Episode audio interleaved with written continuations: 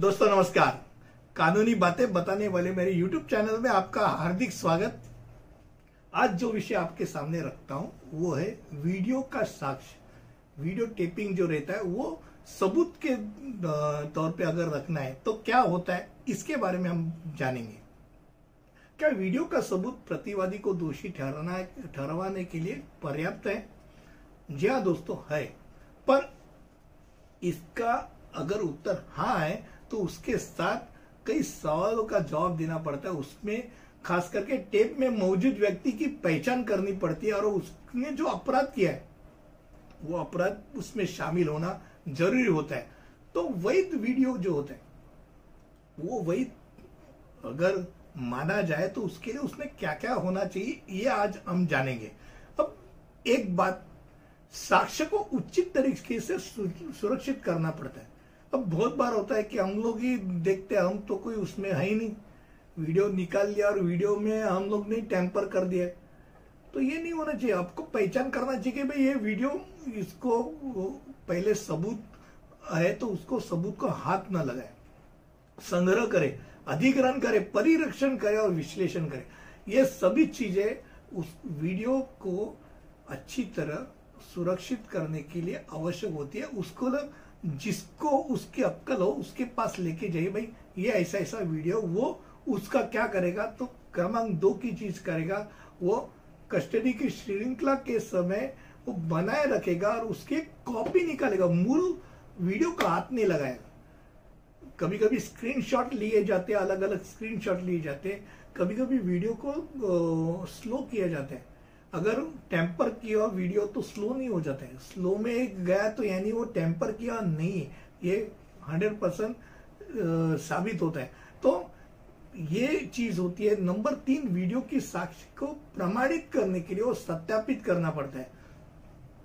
छेड़छाड़ किया है, या सीधे सीधे नकली होने का इल्ज़ाम हो सकता है। तो ये नहीं हुए इसलिए तुमको दिखाना पड़ता कि भाई इसके साथ छेड़छाड़ की गई नहीं है। नंबर चार वीडियो साक्ष्य को उसकी प्रासंगिकता के अनुसार क्रमबद्ध किया जाना चाहिए।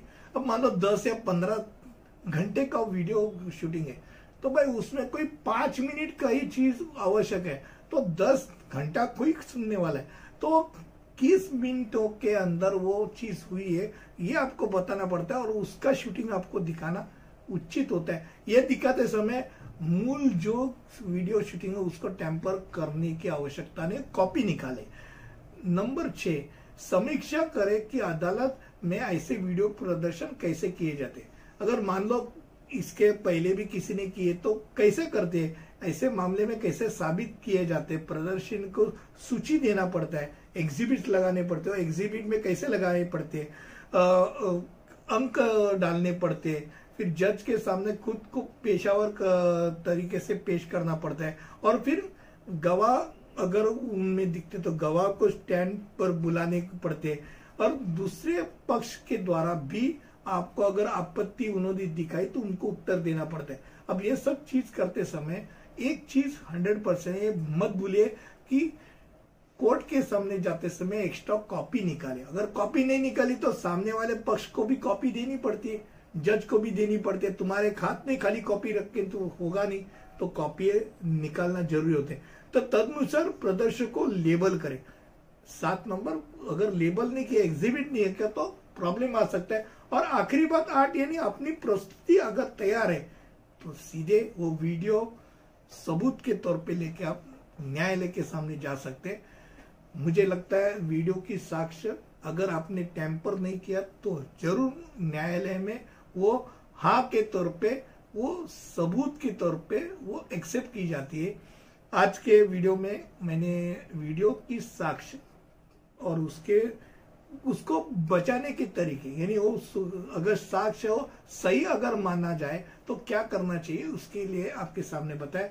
ऐसे अलग अलग वीडियो आ, आपके लिए मैं आपके सामने लाता रहूँगा। अगले वीडियो तो यही रुकेंगे। अनुमति दीजिए।